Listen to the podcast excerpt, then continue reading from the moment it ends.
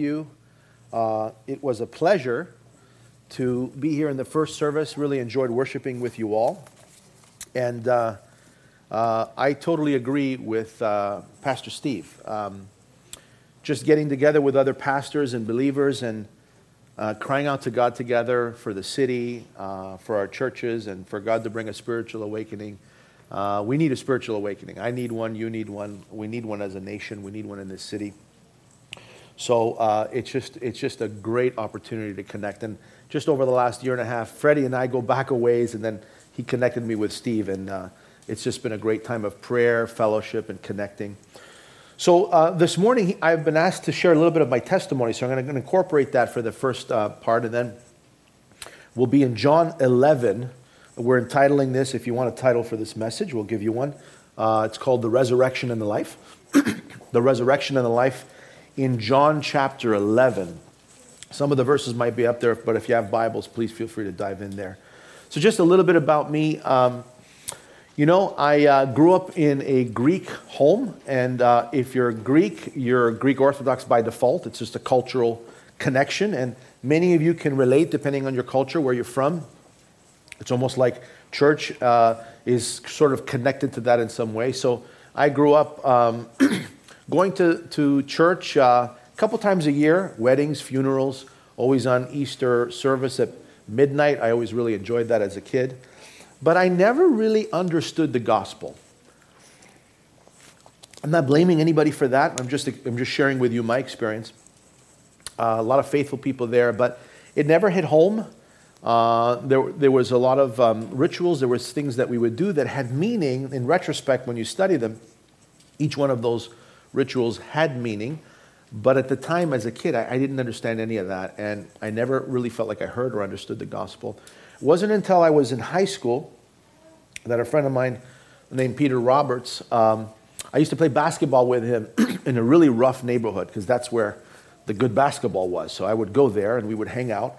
And he got himself into a lot of trouble, uh, I think breaking and entering homes and stealing cars and stuff like that. And I wasn't involved in that. I was mostly there for the basketball, but I really liked him as a person. We just kind of connected, disappeared for a while in jail, showed up in high school, unrecognizable. Like when I say unrecognizable, I went into the library and introduced myself to him, didn't know it was him, and he turned around and looked at me and said, Hey, Gus. And I, I, I was shocked. He, he looked like a completely different person.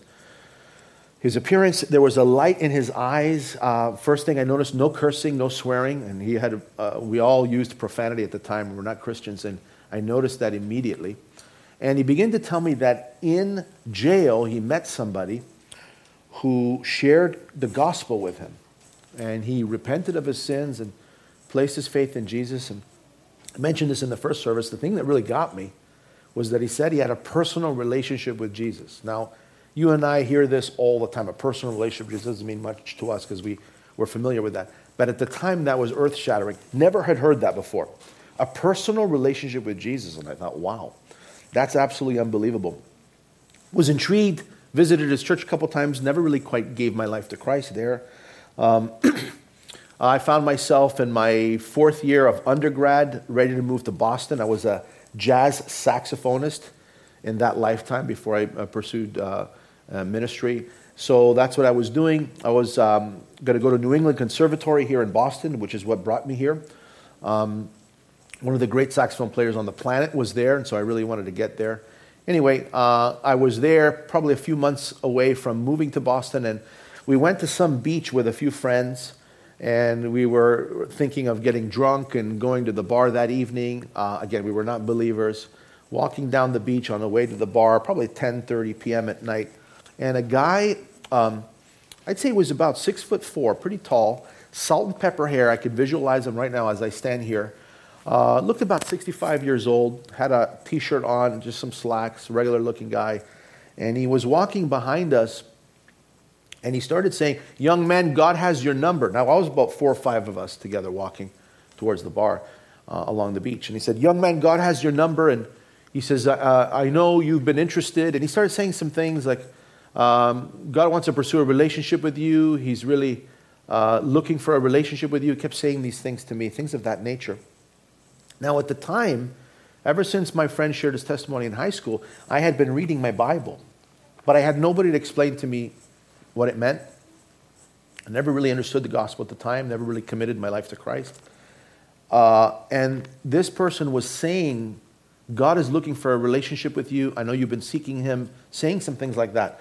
So uh, I felt like, oh man, this guy's really uh, talking to me. And my friends thought he was a weirdo. So we got to the bar. We're about to go in. It was about 10:30, 11 o'clock at night. I say to them, I said, look, you guys go in. I'm going to hang out and just talk to these, this guy for a few minutes. Why would you do that? That guy's crazy. You know what? I said, you guys go ahead. I'm just going to talk with him. And we sat down from like 11 p.m. to like 2:33 a.m. And he opened the scriptures. We sat on the curb of the street. He opened the scriptures and the Bible that I had been reading for several years made sense. And it, it was like my heart was on fire. It was like um, the road to Emmaus. If you've read the story, the, these two men are walking, and Jesus comes unbeknownst to them. He's kind of concealed his identity as he's walking with them. And he begins to reveal the scriptures and says, Did not our hearts burn within us? This man began to share the gospel with me and I said, Oh my God, I got to give my life to Christ. I said, You know what? I'm going to get rid of these friends. I'm going to get a brand new start when I go to Boston. I'm going to go there in a few months. I'm going to find a church and I'm going to start my new life. The guy said, Oh, you're going to Boston? Great. He pulls out a sheet of paper. He starts writing out all the solid biblical churches in Boston. Where were you guys? I was in Toronto. I grew up in Toronto, Canada. So I grew up in Toronto, Canada and I was telling him I'm going to go to Boston. As soon as I said I'm going to Boston, he so Toronto, Canada is nowhere near Boston, right? it's not different country. So he pulls out the sheet and he starts writing out churches, and he had a whole list of them. Maybe there was a dozen or twenty. I don't know how many there were.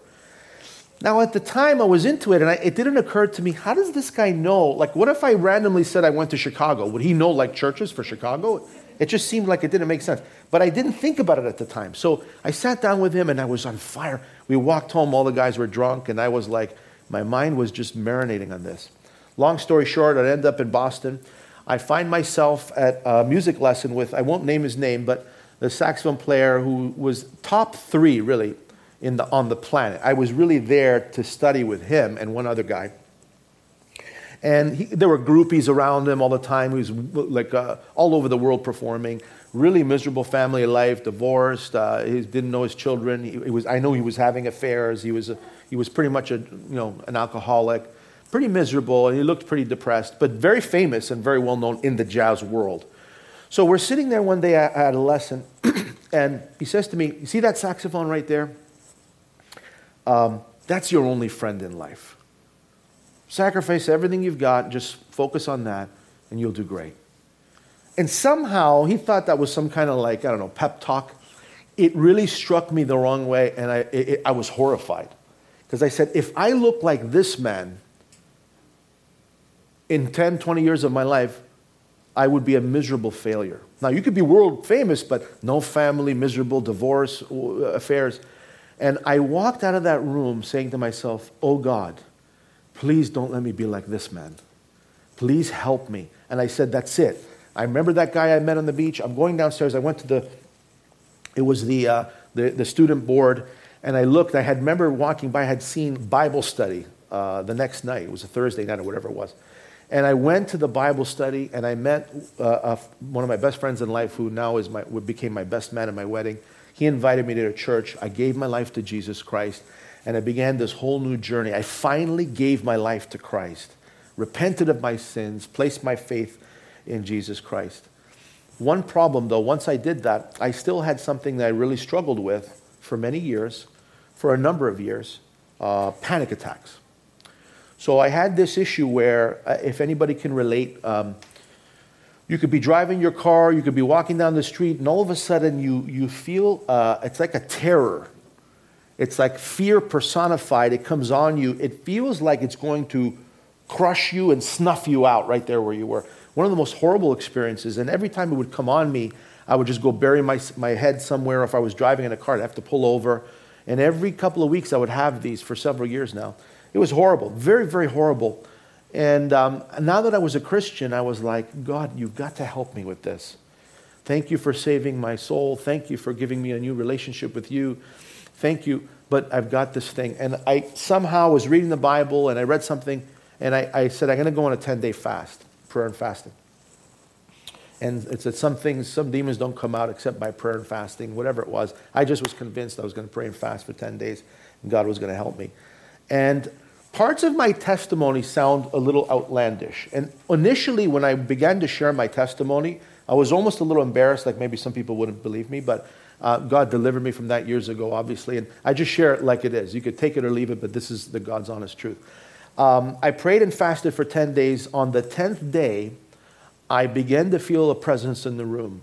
I felt the weight of God's presence, the best way I could describe it, and something was happening. I knew something was happening to me, and I just began to cry, God, set me free, set me free from these horrible anxiety attacks. And all of a sudden, I heard a tremendous thump.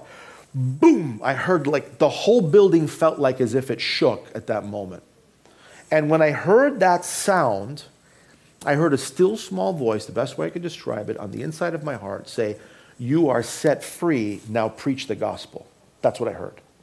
Now, in case I was losing my mind or hallucinating, I walks outside the, the building. I was in a courtyard in right downtown Boston, across from Berklee School of Music, and there was a whole courtyard with a big uh, glass uh, light. And, and as I walked out, everybody was outside of their apartment saying, Did you hear that? What was that? Did you see that? It's 2 p.m. in the afternoon. There's not a cloud in the sky. It's not raining, but something hit the building. Now, I don't know what that was, but whatever happened, God set me free. 24 years later, since I've given my life to Christ, I have not had a single panic attack in my life, ever. Ever. Yeah, you can give him glory for that. So, anyway, uh, I, I, I, got the word okay, I'm going to go into the ministry somehow, so uh, that's it. And I began to feel that I was supposed to lay down my career in music. Now, this was a radical thing. Remember, I was here, by this point, I was a master's degree, and I I used to practice six to eight hours a day. I was very dedicated. I already was performing in some places. I was hoping to move to New York and, as a jazz saxophonist. So this was a radical thing that I felt that God was asking me to do. I didn't say this in the first service, but people wonder, well, how did you know that God was telling you to do that? Like people are saying, I'm trying to get direction in my life. How would you know that God was telling you to do that? Well, first, He told me, you're going to preach the gospel. But then I couldn't escape it. So I would wake up in the morning. This is how it happened. I was a baby Christian, and I would start to reading about losing your life in Christ. And let's say that would resonate with me. Wow. Then I would wake up, get in the car, get in the car. As soon as I had opened the, the, uh, the radio, I would, it would be set to the Christian channel, and Charles Stanley would come on and say, Well, maybe you need to quit your career and serve God. Boom, I would close the radio. Then Sunday, I would go to church, and all I could hear was the pastor's sermon was like, you need to give something up, you need to give your life. And it's like I couldn't, couldn't shake it from every angle. Let me tell you, people say, well, I don't know how to hear God's voice. Listen, if you're tuned into God, you, you, you can't miss it. He's going to speak to you. So I began to lay down my uh, career in music, and I was like, now what do I do? So I, I start looking for jobs. I felt like the Lord gave me a liberty to teach music, but not to perform, that I was eventually going to be involved in ministry somehow. So now I have no job. This was a terrible time economically at that time, late 90s, and um, I was stuck. So I couldn't find much. It had been a couple of months. I had never been in a situation like that. Pretty privileged, middle class. So I, am I'm, I'm stuck. I'm on ramen noodle diet. You know, 65 cents package of four ramen noodles. Throw a little egg in there. It's gourmet, right? That's all I had. Breakfast, lunch, and dinner, mostly ramen noodles. So I'm running out of money. I get a knock at the door. Eviction notice. You're going to be evicted in like, I think it was 12 or 13 days. And I was like, oh no. All of a sudden it got very serious. And I, and I, I, I said, what do I do? Now, when, when something terrifying happens, fearful happens, I don't know if you're like me, I get type A. So I'm like, let's get a plan, let's figure it out. And I had already sent out, I don't know, 100 resumes, but I started, uh, like, a, back then we didn't have computers. It was actually a word processor. I'm dating myself. But I got the papers. Okay, who, am I, who haven't I sent a resume to? I start panicking. What am I going to do? In the middle of my panic with all of these papers, I heard another voice on the inside, the same voice, say to me, If you pray, I'll help you. So at that moment, I dropped the papers, I got on my knees, and I began to weep. I said, God, I've given my life to you, I've given everything to you. Please help me. I believe you have a call on my life. I, have, I haven't been able to find a job. As I'm mouthing these prayers, the telephone rings. Felt led to pick up the phone, pick up the phone, and this woman from Brookline Music School calls and says, um, I have a stack of resumes here, and somebody just quit. I, I, I, I just pulled it right out of the stack. And could you start working next week? We need somebody. I thought, yeah. Wow. Hung up the phone. I was completely amazed how God answers prayer. You see, I, I was trying to figure it out myself, and God answered my prayer. Then I, it was almost like Abraham interceding with God on behalf of Sodom and Gomorrah. I was like, Lord, permit me to make one additional request. By the time I start this job and I get my first paycheck, I'm already going to be evicted. Is there a place I can find cash right away? Somehow, some way. I don't know how you're going to do it. The phone rings again. This is the truth. The phone rings again. I pick up the phone. It's my friend who I just met recently at church. He said, Hey, hey, Gus, I think you said you were Greek. Is that right? Did you say you were Greek? I said, Yeah. I said, Are you fluent in Greek? I said, Yeah, I sure am. He says, Listen, I've got a friend who paints houses at a house painting business, and he's desperate. He lost a, an employee. He needs somebody tomorrow, first thing, for a whole week. He'll pay you cash. I said, I'll take it. I got off the phone and just wept that God could be so gracious. God could be so kind. At the end of the week, just under the wire, I got the cash. I went to the woman uh, at the front office. I said, Listen, I'm sorry I, have been late on my rent. Here's the, the money, and I have a job from now on. I'll be okay. She says, Okay, we'll, we'll revoke the, the, the, uh, the eviction notice. And that was the beginning of my journey of faith. God had raised me from spiritual death to spiritual life. And that's the topic of our message here this morning the resurrection life. We're going to look at the resurrection of Lazarus in John 11. And what we're going to do is consider how does God raise dead things back to life? Now, it's not just a physical death. If you look at this, it's very clear that this is an object lesson. There are so many components to this that it becomes abundantly clear that God, through this resurrection of Lazarus, is trying to communicate something to us. In fact, when he's praying to God before he raises him from the dead, he says, Thank God that I can do this so that those who see may believe. So God is trying to show us, just as I raised Lazarus from the dead, there are patterns here that will show us this is how God raises spiritually dead people back to life. We're going to read beginning in chapter 11, verse 1. And before we do that, uh, join me in prayer. Father, thank you this morning for your word. God, thank you for speaking to us right now. God, thank you that you love us so much that you came to this world so that through your death and resurrection, we could experience your resurrection life.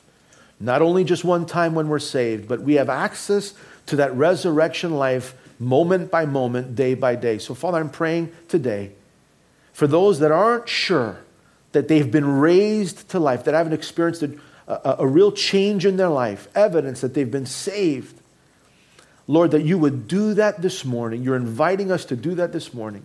And for those of us that walk with you, we all experience spiritual deadness at times, sometimes apathy at times, that you would come and revitalize us afresh through your Holy Spirit you would quicken us afresh, God. You would give us that resurrection life right there where we are in our present circumstance. Thank you for doing that work of grace. Speak to us this morning, we pray. In Jesus' name. Amen. John 11, beginning in verse 1, as follows Now a certain man was sick, Lazarus of Bethany, the village of Mary and his sister Martha.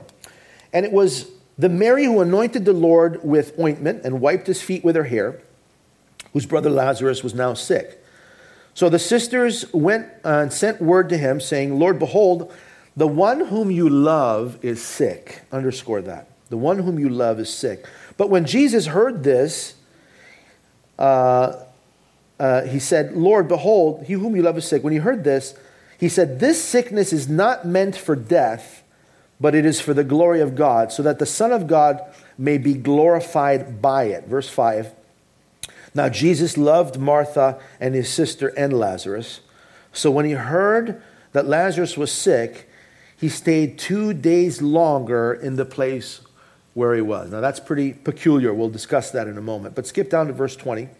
So then Martha, when she heard that Jesus was coming, went to meet him, but Mary stayed in the house.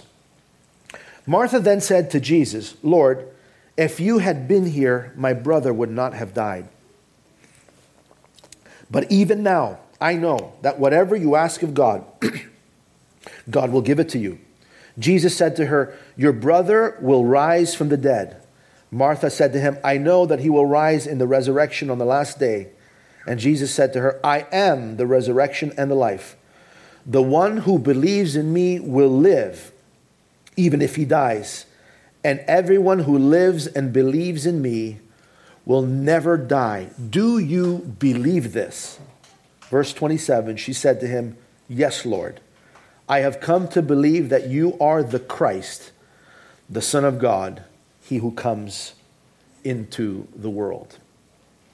So, the first verse I want to underscore here is uh, verse 3 of John 11 that we just read. And they said to Jesus, He whom you love is sick. Like Lazarus, we are all sick people. Not just physically sick, but spiritually sick, infected with a sin nature for which there is no cure. And yet, we are loved by God. You and I have no ability to save ourselves because all the way back to our forefather Adam in the garden, when man rebelled against God, we were infected with a sin nature, and you and I are prone to rebel against God, prone to go against the Word of God, prone to do that which we want to do, not that which what, what God wants us to do. Listen to this description in Isaiah chapter 1, verses 4. Now, he's giving this description about the nation of Israel, and, and he gets into the spiritual and the physical, but really it's just a description of our sinful condition from head to toe. It says, Isaiah 4, uh, sorry, Isaiah 1, beginning in verse 4. O sinful nation, people weighed down with guilt, offspring of evildoers, sons who act corruptly. They have abandoned the Lord, they have despised the Holy One of Israel, they have turned away from him. Where will you be stricken again as you continue in your rebellion? The entire head is sick, the entire heart is faint. From the sole of the foot even to the head, there is nothing healthy in it, only bruises and slashes and raw wounds not pressing out or bandaged nor softened with oil. You and I are sick with a sin nature. This city, as much as God loves it, is sick with a sin nature. Jesus came into the world because of the sickness of sin that has infected humanity. And because he so loved the world, he wanted to help us, to save us, to bring us out of this sinful condition. It's like a picture of somebody falling into a pit 20 feet deep with no ladder. You can't get out, there's no way out. But Jesus came from heaven to deliver us from this terrible condition of sin. Romans 5, verse 8 says, But God demonstrated his own love toward us, that while we were yet sinners, Christ died for us. Even in your rebellion, even in our sinful condition, even when we were doing those things that are displeasing to God, without giving Him the time of day, God still loves you and loves me. He loved us in that condition. That's what the Bible says. It says, The one whom you love is sick. That's me. That's you. That's the entire human race. John 11, verse 6 says this no, sorry, John, John 11, verse 4 says this This sickness is not the result of death, but for the glory of God, that the Son of God may be glorified by it. So you and I are sick, we're loved by God, but the sickness that we have is not to result in death, but for the glory of God, so that many be, may be glorified by it. Even our sickness is meant to bring glory to God. Jesus is using a physical sickness of Lazarus to demonstrate a spiritual reality. We are all spiritually sick with sin, but when Jesus is invited into our lives, that which would normally result in death will now result in life through Jesus Christ.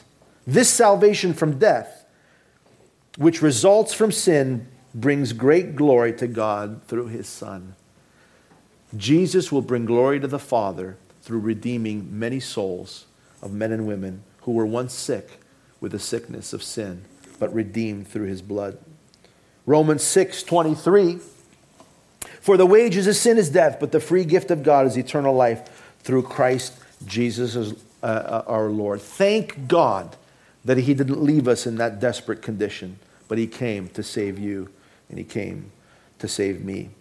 John 11, verse 6 says, When he heard that he was sick, Jesus, when heard that Lazarus was sick, he then stayed two days longer in the place where he was. Now, that, that's pretty peculiar, if you ask me. He knew that Lazarus was teetering on death and he was very, very sick. And instead of rushing to get over there, he waits two more days. That would be like you and I going to the hospital with a, uh, a heart attack and we're, we're, we're fighting life and death and we need intervention. And the, and the surgeon says, I'm going to go on lunch break. I'll come back in an hour and let's see how you make out. It would be ludicrous. It would be, who would do such a thing? And yet the disciples were wondering, I don't know what's going on. Why would Jesus, the one whom he loves, is sick and is on the verge of death, and you want to stay two more days? I wonder why that was the case. I believe Jesus purposely refused to come while Lazarus was still alive. Why? No doubt doctors and healers came to try to help Lazarus, but Jesus wouldn't come while they were still trying to help Lazarus through their own methods. Jesus purposely waits until Lazarus is dead, triple dead, quadruple dead, four days dead, decomposing dead. He waited until all human effort had ceased and Lazarus was beyond the hope of any human assistance. I once heard it said, God is an expert at raising the dead, but you have to realize that you're dead before he can bring you back to life. You see, God doesn't raise dead people back to life. God, sorry, God raises dead people back to life. He doesn't raise self sufficient people back to life. God raises dead people back to life. He doesn't raise people trying to reform themselves back to life. God doesn't raise people who don't think they're dead, but think they're rather a good person back to life. God raises dead people back to life, but He doesn't raise people who are too busy to contemplate their own spiritual deadness back to life. God doesn't raise people who are too busy accumulating wealth to realize their spiritual deadness back to life.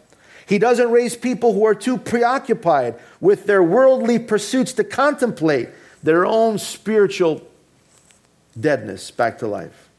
Before Jesus could perform the resurrection of Lazarus, he had to make sure everyone was crystal clear he was dead.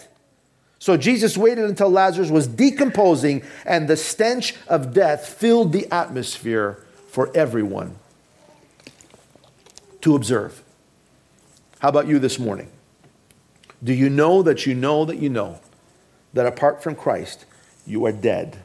in the decomposition, in the rottenness of your sin. If you want to be raised to life spiritually, you have to know beyond any doubt that in your deadness and your trespasses and your sins, you are beyond help to save yourself. Resurrection life is possible only through Jesus Christ. Resurrection life is possible. Jesus said, I am the resurrection, and the life. There is no other way. John 11, beginning in verse 23, puts it this way Jesus said to her, Your brother will rise from the dead. Speaking to Martha, John 11, 23. In verse 24, Martha said to him, I know that he will rise in the resurrection on the last day. Jesus said to her, I am the resurrection and the life. The one who believes in me will live even if he dies, and everyone who lives and believes in me will never die. Do you believe this? And she said to him, Yes, Lord. I have come believe, to believe that you are the Christ, the Son of God, he who comes in to the world. Resurrection life became possible because Mary and Martha invited Jesus into their hopelessness into their death and confessed Jesus Christ as Lord. That's what happens to every one of us when we're born again, isn't it? Mary and Martha sent the I don't know, the telegram somehow, they got a message over to Jesus and, hey, the one whom you love is sick. That's like me and you praying, God, I know you love me, but I'm sick. I'm bound in sin. I can't get out. I invite you. They invited Jesus to come to their home, Mary and Martha. I invite you to come. And as they invited him, Jesus challenges them I'm here. I stand at the door and knock. It says in Revelation chapter 3 Whoever opens the door, I will come in. He doesn't force his way in. And so she says, he says to Martha, Before I can perform this resurrection, I have a question for you. I am the resurrection and the life. I'm the Messiah. I'm Yeshua, HaMashiach. Do you believe this? And she says, Yes, Lord, I believe. And Jesus proceeds to perform the resurrection. It's the same way in your life, and it's the same way in my life. You first invite him, then you confess him as Lord and Savior, and he will come in to your life. That's what happened with Lazarus, and that's what will happen in your life and my life as well. Resurrection life is made possible for us because Jesus has deep compassion for you. I want you to understand that this morning. Resurrection, resurrection life is possible because Jesus has deep compassion for you. God isn't just a distant creator who is uninterested or uninvolved in your life. If he was, why would we send Jesus into the world to come and save us? His name is Emmanuel. God is with us. You need to know that Jesus is deeply troubled and deeply moved by your personal struggles. He's moved with compassion on your behalf. He wants to bring you resurrection life. I don't know where you are at this morning. We all have issues, we all have struggles, Christian or not.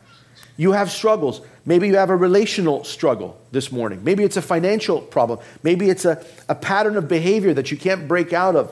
Maybe it's an anxiety or a fear or a depression or whatever it might be, as you're struggling with that, you need to understand, you and I need to be reminded that Jesus is deeply concerned with your plight. He's deeply moved with compassion. He cares ex- with what you're dealing with right now. He's very, very concerned. You know, there's this notion that we believe that God is the divine watchmaker. He sets it in motion and then stands back and allows things to unfold, and He's indifferent in our lives. That's absolutely not the God of the Bible. For God so loved the world that he gave his only begotten Son. Jesus came, took on flesh in the form of mankind to live and walk among, among us, and he dealt with struggles like you deal with. People think, well, I don't know if Jesus understands my struggle. He's God. How could he possibly understand? Well, he came. Jesus came, and he lived among us. He was tempted in every way that you and I are, yet without sin. But he experienced the temptation. You said, Well, I have relational problems. What about Jesus? He didn't have that. Well, he was betrayed, wasn't he? He experienced betrayal. He experienced relational trouble. He experienced hostility. He experienced joy. He experienced, he experienced the whole gamut of our emotional well, uh, experience in life. And yet, you and I sometimes think, well, he couldn't possibly care about me. Well, listen to this. Let's read this together. Jump down um, uh, chapter 11, same chapter, John, verse 33. Now, Mary comes out weeping. Therefore, when Jesus saw her, Mary, saw her weeping, the Jews came with her also weeping. He was deeply moved. This is Jesus. He was deeply moved in spirit. And it says, he was troubled. And he said, Where have you laid him? And they said to him, Lord, come and see.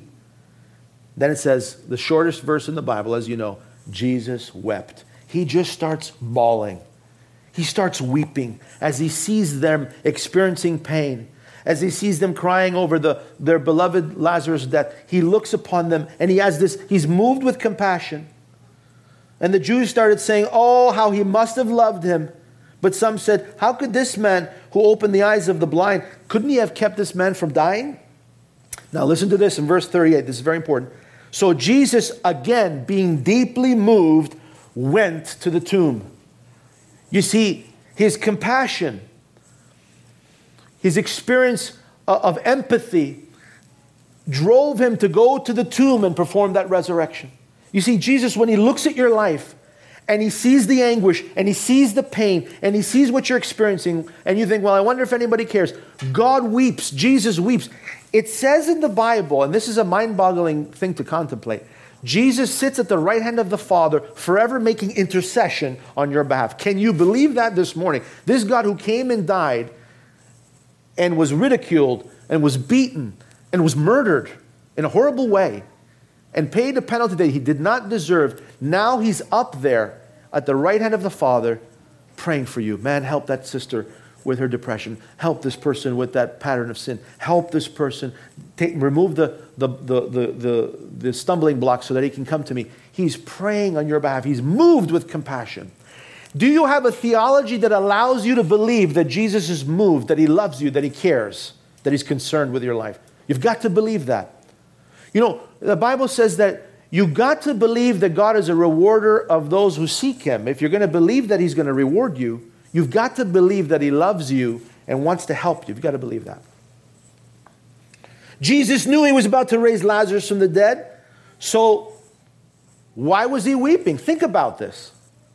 Why the weeping? He, he, should have, he could have said, if it was me, I would have said, hey guys, stop crying. I'm going to raise him in five minutes. Like, this is no point. What, what's the point of you crying? He's going to be raised in five minutes. You see, you and I think sometimes, well, this is silly. Uh, you know, why would God care about my circumstance? It's my own fault. I made a mistake, I fell into it, or this is going to be over next month, or whatever it is. You see, God, Jesus knew what he was going to do, but he saw their anguish, and that's what he was moved with. So don't ever think, oh, God doesn't care, or this is silly. No, no, no. He, he's really, really, really concerned. He was deeply moved. His compassion. God is, he isn't just all knowing, all powerful. He's all loving, all caring, and understanding, and empathetic and sympathetic to your suffering. Jesus feels your pain. He weeps over your struggle. His compassion moves him to action on your behalf. Hebrews 4 15 and 16 puts it this way For we don't have a high priest who is unable to sympathize with our weakness but one who has been tempted in every way just as we are, yet without sin. Let us then come boldly to the throne of grace so that we may find mercy and may find grace in a time of need. He's the sympathetic high priest. You can come to him knowing that he loves you and cares for you deeply. Now, before Jesus would raise Lazarus from the dead, he first commanded that they remove the stone. He commanded that they remove the stone. Now, this is also very interesting to me this God, G- Jesus, God in the flesh, who was there with the Father when he flung the universe into existence, he could do whatever he wanted. He was about to raise a dead person back to life, was decomposing four days. He could do whatever he wanted, and yet he asked them to remove the stone.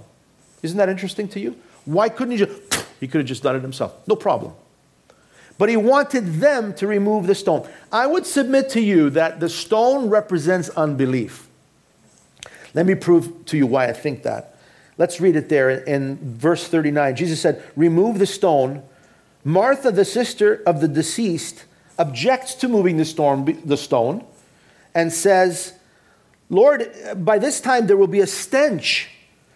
He's been dead four days. It'll be embarrassing. Everyone's going to know how hopeless this is. And just in case you can't raise him from the dead, this is going to be terrible. Jesus said to her, Did I not say to you that if you believe, in case we weren't sure if this is a belief issue, he, he says it right here. Didn't I say to you that if you believe, you will see the glory of God? So they removed the stone. We know that stones represent unbelief. This is why Mary was resisting that, or that particular stone represented that. You see, God can't make you roll away your doubt, the stone of your doubt, and make you trust in Jesus. Faith in Christ is something you must choose to do. That's why he asks them to remove the stone of unbelief. He, he, you have to make that decision before he will proceed to perform the resurrection. The Holy Spirit is already at work in your life. The prevenient grace of God is already working to woo you to bring the revelation. God gets all the glory for you even making that decision, but you've got to cooperate with the Holy Spirit. You've got to say yes. You have to choose to place your faith in Jesus Christ. And so that's, I believe, what Jesus was saying to Mary and Martha. John 11, verse 43, put it this way And when he had said these things, he cried out with a loud voice, Lazarus, come out. And out came the man who had died, bound hand and foot with wrappings, and his face was wrapped around with a cloth. Jesus said to them, Unbind him and let him go. So I want to close with, with this final, these final thoughts. In this last portion of scripture that I just read, three important things happen with Lazarus that brought about his resurrection that happens in our lives as we are resurrected from death to life, our spiritual death, and resurrected to newness in life. Three things. He calls Lazarus by name, then he raises him from the dead, then he unbinds him and he sets him free. So, first, Jesus calls Lazarus by name. God's, he said, Lazarus, come out. He speaks his name. Salvation is personal to God. He knows you by name so that you will know, he calls you by name so that you will know you belong to him. Isaiah 43 1. Do not fear. God is speaking to the Israelites, but you can, you can receive this yourself. It's the same thing.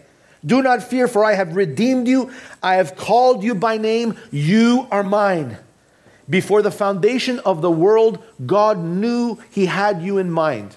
He knew you were going to be born. He, in Jeremiah, he says that He formed you even in, in your mother's womb. And He had a purpose, He had a plan for your life. He was going to call you out of darkness into His marvelous light. He was going to perform a resurrection on your life so that you could bring glory to the name of Jesus Christ. Wherever you go, you could speak of the goodness of God that He's performed in your life. That purpose was preordained before the foundation of the world. It's personal. It's not just He so loved the world, plural, but He so loved you. Put your name in there. He so loved you as a person. You've got to believe that. You've got to understand that. Second, and actually, I'll have the worship team come up whenever you want. You can start whenever you feel ready. We said he called Lazarus by name, then he raises him from the dead. How much help did Lazarus contribute to his own resurrection? Zero. How much help did you contribute to your own salvation? Zero. Well, you believed, and yet God was at work in your heart, revealing Jesus to you. So it's, it's all for God's glory, right? It's by His grace through faith in Christ alone. So he gets all the glory. Lazarus couldn't contribute anything because he was dead. Just in case anyone thought, you know, he waited until he was dead in case anyone would think, well, maybe, they, maybe the doctors helped or. No, he wanted to be clear that this guy's dead, four days dead, and the same thing for you and I. He wants us to be clear that you can't contribute anything to your own salvation. You've got to reckon yourself dead. You've got to realize total depravity. Apart from God, I can do no good thing. And then cry out to Jesus and say, God, help me. God, save me. By your blood, I repent of my sins. I place my faith in Jesus Christ. Only you alone can save me, Lord. That's the message he wants us to get. Now, the last thing that happens here is that he says, unbind him and set him free. So he calls Lazarus by name he himself performs the resurrection, no contribution by anyone else. And then lastly, he says, unbind him and set him free. Once we are spiritually raised from the dead, we are no longer bound, no longer bound by the power of sin as we were in our former way of life. We now live a new resurrected life in Christ, free from the bondage of sin. Romans 8 2 for the law of the Spirit of life in Christ Jesus has set you free from the law of sin and death. So, as the worship team just begins to play, let me just have you marinate on this one last thought.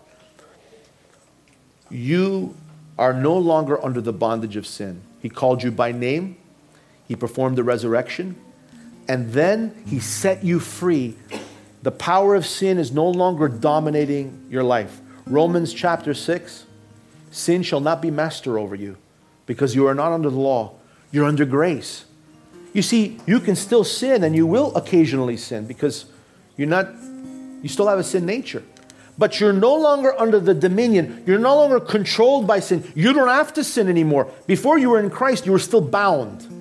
You see, he called Lazarus by name. He performed the resurrection. He alone performed that resurrection. resurrection. Then he said, Unbind him and let him go. And that's what he does in your life, in my life.